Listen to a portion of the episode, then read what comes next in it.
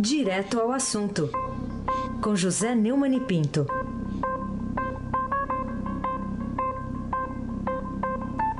Neumani, bom dia. Bom dia, Raíssen Abac. Bom dia, Camila Tulinski. Bom dia, Frânio Vanderlei Cruz. Oi! Oi, oi. Bom dia, Moacir Dias. Bom dia, Manuel Bonfim, levando Alice Isadora para a escola. Bom dia. Você que está me ouvindo aí, ouvinte da Rádio Eldorado 107,3 FM, Heisen Abac. Vamos começar passando o recibo, então? Vamos passar o recibo. Vamos passar um recibo aqui. O, o juiz federal Sérgio Moro mandou a defesa do ex-presidente Lula é, esclarecer expressamente, nas palavras do próprio juiz, se tem os originais dos recibos do aluguel do apartamento 121 do edifício Rio House, em São Bernardo do Campo. Afinal, esses recibos têm, de fato, algum valor, Neumann? É, esse imóvel aí, é aquele vizinho que mora, o petista, né? e é um dos pivôs de ação penal na qual Lula é réu, por corrupção e lavagem de dinheiro na Operação Lava Jato. Os procuradores lá da Lava Jato acham que Aldebrecht custeou a compra do apartamento em nome do engenheiro Glaucus da Costa Marques, primo daquele Zé Carlos Mulai, que andava para cima para baixo com aquele passe liberando para não ter que parar em nenhuma portaria no Palácio do Planalto no tempo que o Lula era o presidente. Na ação, o Lula responde também por ter supostamente recebido da empreiteira um terreno onde ele pretendia construir o Instituto Lula, e o terreno custou a Odebrecht, segundo os procuradores, 12 milhões e meio de reais. A Lava Jato afirma que não houve pagamento de aluguel entre fevereiro de 2011 e pelo menos novembro de 2015. Aliás, é o que disse o próprio Glaucos da Silva Marques, da Costa Marques, ao, ao juiz Sérgio Moro. Né? Em 25 de setembro agora, a defesa apresentou documentos tentando contestar a versão dos procuradores. O Cristiano Zanin e os outros advogados do, presidente, do ex-presidente anexaram um contrato de Marisa Letícia com Glaucus da Costa Marques, eh, o dono do imóvel, no cartório, segundo os procuradores, e recibos de pagamento. Dois desses recibos tinham datas que não existem no calendário, 31 de junho e 31 de novembro. Além disso, tinha também um recibo de 30 de junho, quer dizer, o, a dona Marisa era tão generosa que pagou duas vezes o mesmo aluguel de junho. Conversa bastante difícil de entender. Né? Além disso, tinha erro, o mesmo erro de ortografia, um N sobrando, trocado de lugar em São Bernardo, em alguns recibos. Segundo o Ministério Público, isso é um incidente de falsidade ideológica. E agora, no dia 4, quarta-feira, pediu para o juiz apurar a autenticidade dos documentos apresentados por eles. Né? Os comprovantes, segundo os procuradores, são ideologicamente falsos. É para explicar que tem nada a ver com ideologia política. A ideologia aí é um. Você, você que foi escriturado lá do juiz, sabe muito bem, mas nosso ouvinte nem sempre sabe. Né? Uhum. É falsidade, né? Falsidade ideológica é um crime. Isso. É quando você apresenta um documento falso, né? Se Isso. apresenta, por exemplo, com identidade falsa, etc. Somos falsidade ideológica. Segundo o Muro, há dúvida, tratando-se de suposto falso ideológico, quanto à adequação de perícia técnica para a solução da controvérsia. É claro que o contrato da locação e os eventuais recibos de pagamento, se não contiverem, como os procuradores desconfiam, graves elementos de falsidade ideológica, pode até atestar que haja alguma consistência na defesa de Lula, que realmente a família dele pagava aluguel. Há, entretanto, uma defesa muito mais sólida, que seria a documentação bancária da transação. Nós não vivemos mais os tempos do fio de bigode e da assinatura num papel sem identificação. Né? A dona Marisa, que teria feito o negócio, segundo o ex-presidente dos advogados, já morreu. Mas os depósitos que ela teria feito e Glaucus recebido ainda constariam nos arquivos do Banco Central, porque, ao que me consta, não fechou depois da morte da mulher do Lula, né, Raíssen Abac? Acho que está aí ainda, né? Pelo visto está tem até Acho que está tá aí o Banco Central ainda. Bom, o ex-presidente foi condenado a nove anos e seis meses de prisão na primeira instância pelo juiz Sérgio Moro. E o ex-presidente Lula voltou a desafiar, foi num evento lá em defesa da Universidade Pública em Brasília, voltou a desafiar os acusadores ah, para que vejam o que vai acontecer no país se o impedirem de ser candidato à presidência da República. Ele falou: testem, né? Desafiou, testem. Está falando a verdade aí, Neumann? É, eles agem todo santo dia para me tirar da disputa, disse o Lula. Né? Eu não vou tentar imitar, não, minha garganta está muito detonada. Tá bom. Junto meia dúzia de juiz e votam. Não me deixam ser candidato e pronto. Se eles acham que me tirando da disputa está resolvido o problema deles, façam e vamos ver o que acontece no país. Se acham que não vou ter força para ser cabo eleitoral, atestem. O ex-presidente disse ainda que está lascado. É, lascado é uma expressão bem nordestina, viu? Ou seja, não está bem, né? Mas que espera um pedido de desculpas, Sérgio Moro. Ele não quer que o muro absorva, ele só quer que o Sérgio Moro peça desculpas. Aplaudidíssimo pela plateia de militantes, Lula prosseguiu em sua ofensiva contra a Lava Jato em quase 40 minutos de discurso, ressuscitando aquele discurso, nós contra eles, não posso mais aceitar tantas mentiras, e dizendo que não tem medo da operação Lava Jato. Segundo ele, se o objetivo da Lava Jato é não deixar de ser candidato, os investigadores não deveriam deixar o povo sofrer por causa disso. É, meu amigo, acontece que o Lula é um cabo eleitoral muito importante mesmo, né? capaz de ajudar algum candidato da esquerda. Pode ser um do PT ou Ciro Gomes, está no PDT. Né? Isso não garante a vitória do candidato, nem a importância dele e dos parceiros dele, Lula, no eventual governo a ser eleito em 18 e impostado em 19. A não ser que o candidato fosse ele próprio, que talvez esteja bastante distante de ser, porque as perspectivas dele ser é, proibido pela lei da ficha limpa, com condenação na segunda instância, são bastante boas. Né? As pesquisas têm sido muito comemoradas, mas os dados da Datafolha, por exemplo, não têm sido confirmados nas ruas. As ruas continuam em paz. Enquanto Lula discursa e distribuixa, e a cada nova notícia negativa no campo penal, que não são poucas, é, o povo não vai para a rua, não. É, não. tem nada de fazer e acontecer, quebrar e tocar fogo. Eu aconselho ao meu querido ouvinte a leitura do artigo de última página da Veja, da palavra do meu amigo Zé Alberto Guzzo, que é cristalino e lúcido a esse respeito, a respeito da diferença entre a pesquisa e a realidade, viu, Raíssa Rabac? Muito bem. Não Vamos... leu ainda? Leia, Raíssa. É, interessante, sim. Vamos entrar aqui num, num caso policial que está dando uma repercussão é, de uma, é, uma mulher, a Laís Andrade Fonseca, de 30 anos, que foi morta aí dentro de uma viatura da PM lá em Teófilo Otoni, em Minas Gerais. É, o, os dois policiais militares que atenderam lá a ocorrência foram atuados por homicídio culposo lá pela corporação. Por que, que esse caso, que aparentemente foi isolado, lógico, grave, triste, né? Mas está tendo tanto destaque e, e, provocando esse choque todo? Eu não me lembro de, na minha vida, velho repórter, estou completando esse ano 50 anos de jornalismo, ter visto a notícia de uma pessoa assassinada dentro de uma viatura policial com os soldados levando para a delegacia. É o que aconteceu com essa mulher. Ela estava sendo levada para a delegacia para prestar queixa contra o ex-marido. Esses dois idiotas que a conduziram a colocaram no mesmo banco com ele. Ele tinha passado em casa pegado numa faca e cortou a, carótida dela, matando e tentando depois se matar. É, de acordo com o 19 Batalhão da Polícia Militar, os PMs que os acompanhavam cumpriram norma interna da corporação ao não revistarem novamente o suspeito.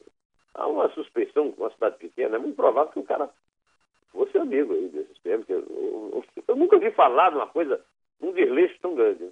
Caminho para a delegacia, os policiais pararam na casa do homem para que ele pegasse os documentos. Ele foi, pegou uma faca e não foi revistado de novo. Uhum. Então esses policiais foram denunciados à Justiça Militar, não estão aí na rua, estão fazendo tratamento psicológico, mas eh, em vez de fazer tratamento psicológico, o, o que o comandante devia investigar são amigos do assassino, né? Na verdade, acho que não é nenhum caso de incúria, é um caso de cumplicidade, né? A mulher estava sendo filmada no banheiro, o cara estava, é, inclusive, incluiu uma criança. A mulher tinha até desistido de representar contra ele, mas ao incluir uma criança de 8 anos, teve que ir à delegacia. A cidade lá, onde eles moram, onde eles moravam, né? É, não tinha delegacia de plantão, na hora tiveram que levá-la 90 quilômetros até o Filotão, a cidade maior lá perto. O Valdeir Ribeiro de Jesus, de 34 anos, confessou que instalou o equipamento por ciúme. E teria é, convencido a mulher a não registrar, mas a filmagem da criança o obrigou a ir à delegacia. Esse caso, Raíssa, é um reflexo relevante da incompetência, do desleixo, do descaso do Estado brasileiro, principalmente no interior desse país imenso, e lidando com gente pobre. Chega a ser exemplar e muito doloroso, além do caso específico da dor da família da moça, especialmente o filho de oito anos, claro, né? É, porque é um exemplo cabal de como o Estado brasileiro é boçal, cruel, incompetente e canalha com aqueles que mais precisam dele e que o sustentam. É, é um vexame inominável, Raíssa Pois é, ele confessou ter instalado, como você disse, o equipamento por ciúme e ainda assim é, é levado para a delegacia no mesmo carro. No mesmo carro, em... no mesmo banco.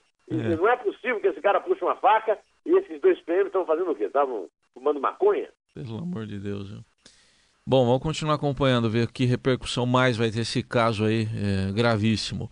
O Neumann, voltando aqui para a política, aqui, o, o, presidente Michel Temer determinou lá ao Ministério da Educação a liberação de recursos para a reconstrução da creche Ente Inocente, lá de Janaúba, em Minas, palco de um incêndio criminoso na quinta-feira que provocou a morte de nove crianças, dois adultos, entre os dois o próprio agressor e a professora Helen, né, que agora vai ser o nome da, da escola, da creche. O que, que motivou essa decisão na sua avaliação aí? Da, como é que você avalia essa decisão do presidente?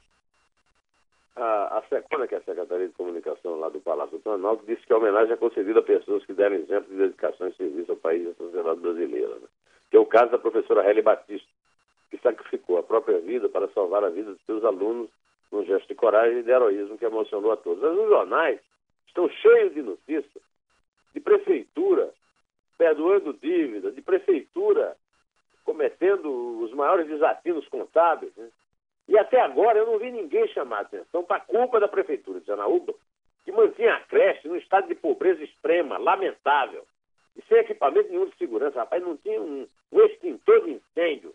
Quer dizer, os caras é, perdoam multas e não compram um, um extintor de incêndio para a creche. A creche era uma casa caindo os pedaços e o prefeito, para tirar o corpo fora, já tinha dito que não ia reconstruir a creche. Quer dizer, os pobres, cujos filhos sobreviveram lá a esse crime horrendo, não iam ter direito mais de ter a creche. Aí apareceu o Temer, eu acho que ele fez muito bem em tomar essa atitude. E mostra que, pelo menos, ele não é completamente indiferente à sorte do Brasil real. Embora, nesse momento, ele se dedique apenas a salvar a própria pele no incêndio institucional que tocaram fogo em torno dele, né, Raíssa Rapaz? É, pelo, é o mínimo, né? Homenagear a, a professora, né? E reconstruir a creche. E reconstruir e também a creche. dar um dinheiro ao Hospital João 23, que é um é. hospital referência lá em Minas e está na Pindaíba. Né? É o mínimo. Ô Neumann, outro assunto para a gente concluir aqui, o italiano Cesare Battisti disse ontem que pode sair do Brasil a hora que quiser. É, ele, é, eu posso sair desse país quando e como quero. Foi a declaração que ele deu em entrevista exclusiva à TV Tribuna, lá da Baixada, que é afiliada da, da Globo. E pode mesmo fazer ele, isso? Ele mora em Cananéia, né? Isso, Cananéia. A Tribuna de Santos é um jornal muito tradicional lá de Santos. Eu não me lembro do sobrenome do dono, é o Gilberto. A TV é da, da Rede Globo. Né? Quarta-feira, o Batista foi preso em flagrante, tentando sair do país com dinheiro que ele não declarou. Então ele foi preso e depois foi autuado.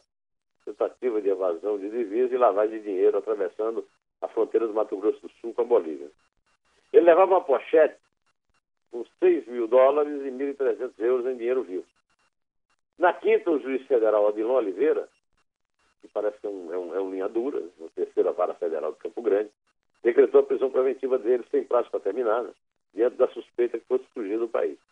Você suspeita isso, né? Eu suspeito muito. Eu, eu até que eu tenho certeza, né? Pois é. E aí, se isso acontecesse, o governo italiano ia ficar muito bravo e com toda razão ia exigir que o Brasil promovesse a extradição dele. Né? Desculpe, Raíssa, mas que a garganta aqui está ruim mesmo. Na Itália, o Batista está condenado à prisão perpétua por terrorismo e acusação de quatro assassinatos nos anos 70. Ele está refugiado no Brasil desde 2004. Em, dezembro de 2010, no último dia uh, do seu mandato, o presidente Lula na época, baixou o decreto negando a, a Roma a transferência do italiano. Na sexta-feira, o desembargador Zé Marcos Nardelli, que, que, que, que goza daquele, daquela coceira de soltar preso, né, que esses caras dos tribunais têm, né, para tirar a autoridade do juiz de primeira instância, que parece uma terra e vai, né? deu uma liminar no habeas corpus para Batista. E no sábado ele voltou para Canané. Aí lá em Canané que ele deu essa entrevista que você fala, dizendo que não é verdade o fala, eu não tinha direito de sair do país. Porque eu não tenho refúgio político, eu sou um imigrante, um vice permanente no país. Eu posso sair desse país quando e como quero, eu não tenho nenhuma restrição. Batista disse que não ia fugir pela Bolívia. Está fugindo de quê? O país que eu estou protegido é aqui. A Polícia Federal ele disse no interrogatório também que planejava ir à Bolívia para pescar e comprar roupas de couro. Negou intenções políticas ou que fosse pedir refúgio no país vizinho. Disse ainda que não conhece o presidente boliviano. Evo Morales? Eu não conheço esse nome. Eu não conheço ninguém na Bolívia. E por que, que eu ia fugir? Estou protegido aqui. O decreto de Lula não pode ser revogado. Nunca ouvi falar presidente da República tivesse decreto que não pudesse ser revogado. Depois de cinco anos, acabou o prazo de revogação, não pode ser revogado. É o que devem dizer os advogados para ele. Né? Se é verdade o que Batista falou, e não há por que duvidar dele, está na hora do Supremo Tribunal Federal e o presidente Michel Temer tomarem providências a respeito da sua permanência aqui no Brasil. Ele não é um ativista, como insiste em rotular revistas, jornais, noticiários das emissoras de rádio e televisão. Ativista de quê? Qual é a atividade é, pela qual ele foi condenado. Ele foi condenado pela atividade de ter matado de forma cruel, sem nenhuma conexão política, quatro pessoas de uma família lá na Itália. E a Itália é um país sério, democrático. A justiça da Itália não cometeria um, a, a tolice de imputar um cidadão italiano, nato, uma pena tão pesada por um crime tão obviamente brutal. A benesse que o Lula lhe deu é inaceitável e mostra bem a ignorância, a, o despreparo e o caráter do nosso ex-presidente não é à toa. Está aí enfrentando seis acusações na justiça, já foi condenado por uma. Né? Agora eu vou pedir ao nosso Frank Vanderlei, meu caro Heisen Abac, que toque uma das minhas músicas favoritas. Foi escrita por dois amigos meus, Zé Ramalho e Orlando Tejo. Orlando Tejo é um jornalista, poeta de Campina Grande, e escreveu a biografia de Zé Limeira, o poeta do absurdo. Uhum. Hoje o Orlando, infelizmente, está com Alzheimer, em casa, e deixou essa obra-prima, O Meu País, que o Zé Ramalho fez uma gravação muito bonita que o nosso Afrânio Vanderlei Cruz vai executar para os nossos precaros ouvintes da Eldorado 7.3. Aí, sem abaixo. Vamos lá.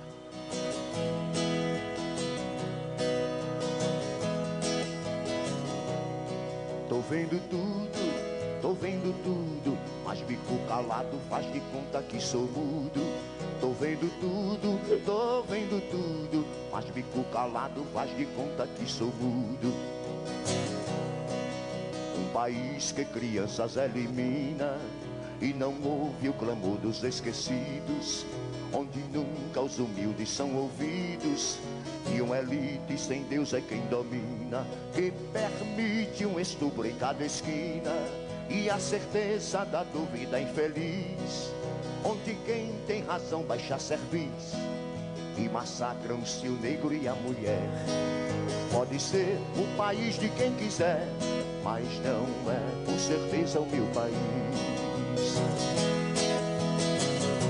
Em homenagem a Ellen Batista, a Laís, assassinada brutalmente pelo Valdeir, as crianças que morreram na creche, a criança que ficou sem mãe por causa de um acelerado é, e de dois policiais irresponsáveis, é, que eu peço a execução dessa música e você pode contar na hora que você quiser, meu amigo Vamos lá, tristemente atual essa música. É três. É dois. É um. Em pé. Pode ser o país de qualquer um, mas não é com certeza o meu país.